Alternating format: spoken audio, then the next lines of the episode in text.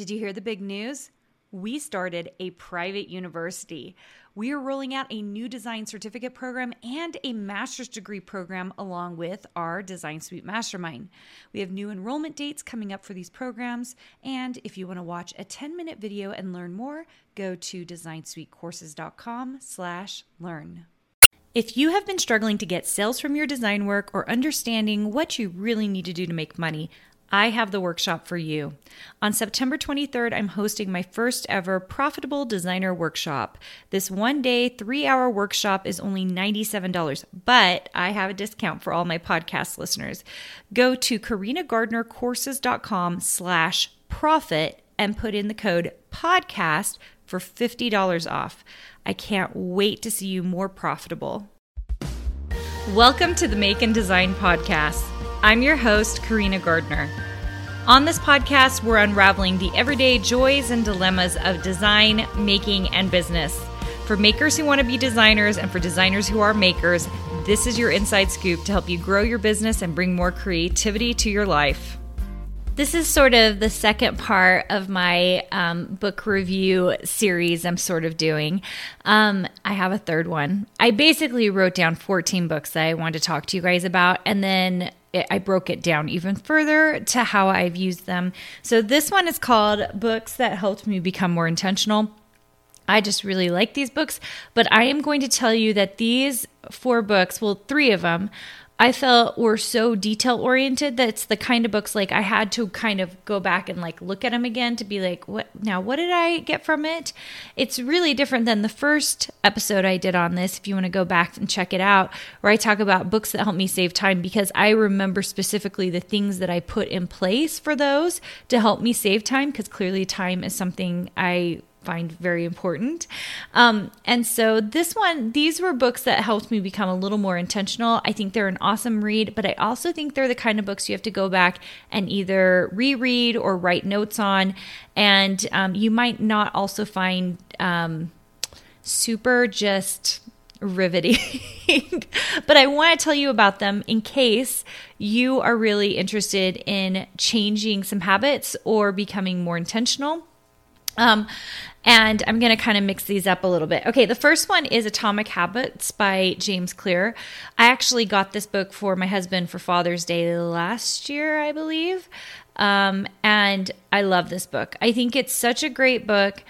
He does a really good job of helping you figure out like kind of what is happening in a habit. So he has a 4-step pattern called cue, craving, response, and reward. So he goes through each of those things and then how to make habits become more attractive or easy, which is really the thing I took away from that, because I'm not really good at like checking and seeing what my cue is. I'm not going to dissect all the things, right?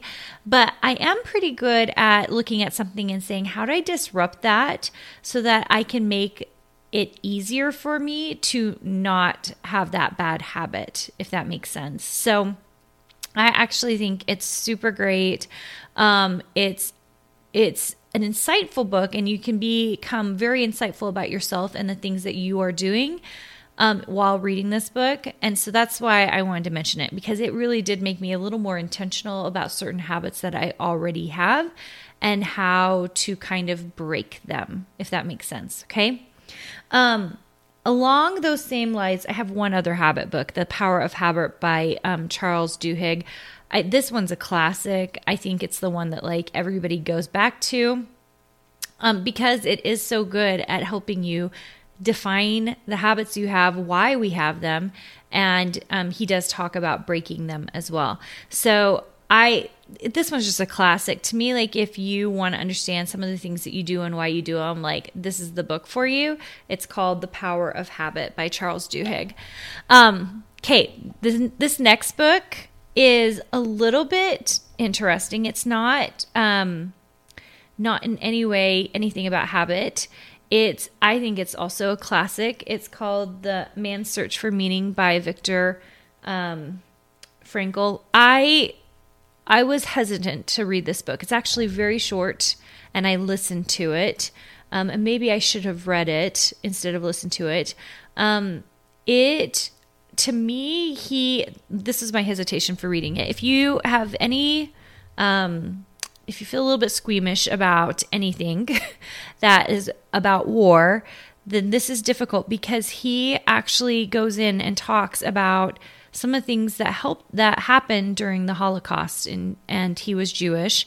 And so it is very insightful. It can be, I don't want to say the word's not depressing, but almost like my heart broke as I was listening to it. But it also was very insightful, the way that humans behave, and the way that he was able to extract meaning from life in those horrible circumstances. I found the entire thing just so incredibly good. And if you haven't read it, I really recommend it. It's actually very short, but do be aware that it's something that he writes very vividly and about things that are not maybe for little ears. And he does so not to shock you, but to describe things so that it makes sense. So it feels very purposeful. The whole book feels very purposeful, and why he is explaining what he is explaining. So that's quite a diversion from Atomic Habits, but it really did. It made me walk away and think about how I am searching for meaning in my work, in my design work, in my family life. It gave a different perspective of things. So I love that book. The last one is, this has been kind of an eclectic mix, but the last one is called, I'm looking for the full title because I know I'm going to not say it correctly. Words That Change Minds by Shelle Rose Charvet. I'm not sure if I said her last name right. This book is very academic, but brilliant. The tagline on it is the 14 patterns for mastering the language of influence. And it's a way to hear and listen to other people's languages and respond accordingly to help them and to help yourself understand them, but also to influence them, which is really interesting because it sounds very manipulative, but it's not.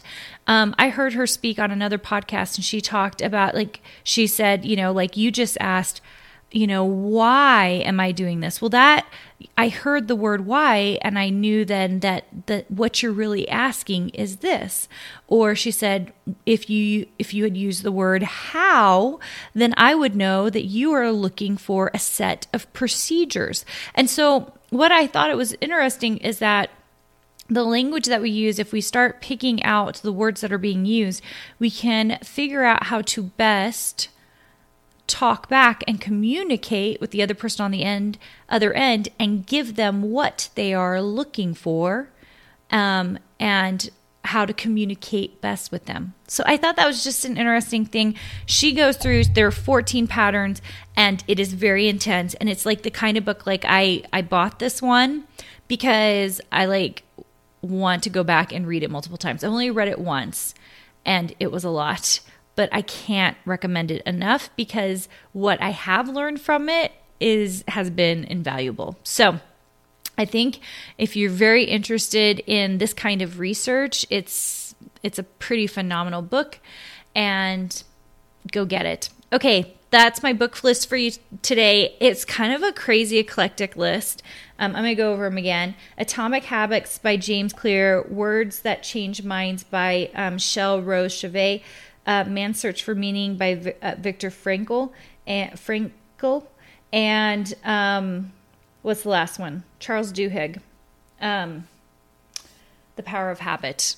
I just think these are four of the books I've read that they really struck me, and they changed a few things that I did in my daily life, and so they might be wonderful books for you to try out as well. All right, if you want to get to know more about the stuff I do, including all my design work and my courses, you can find it all at KarinaGardner.com. I hope to see you soon. Hey, did you know that you can visit me at MakeAndDesign.com to learn more about this podcast and join my VIP group for weekly freebies? I can't wait to see you there.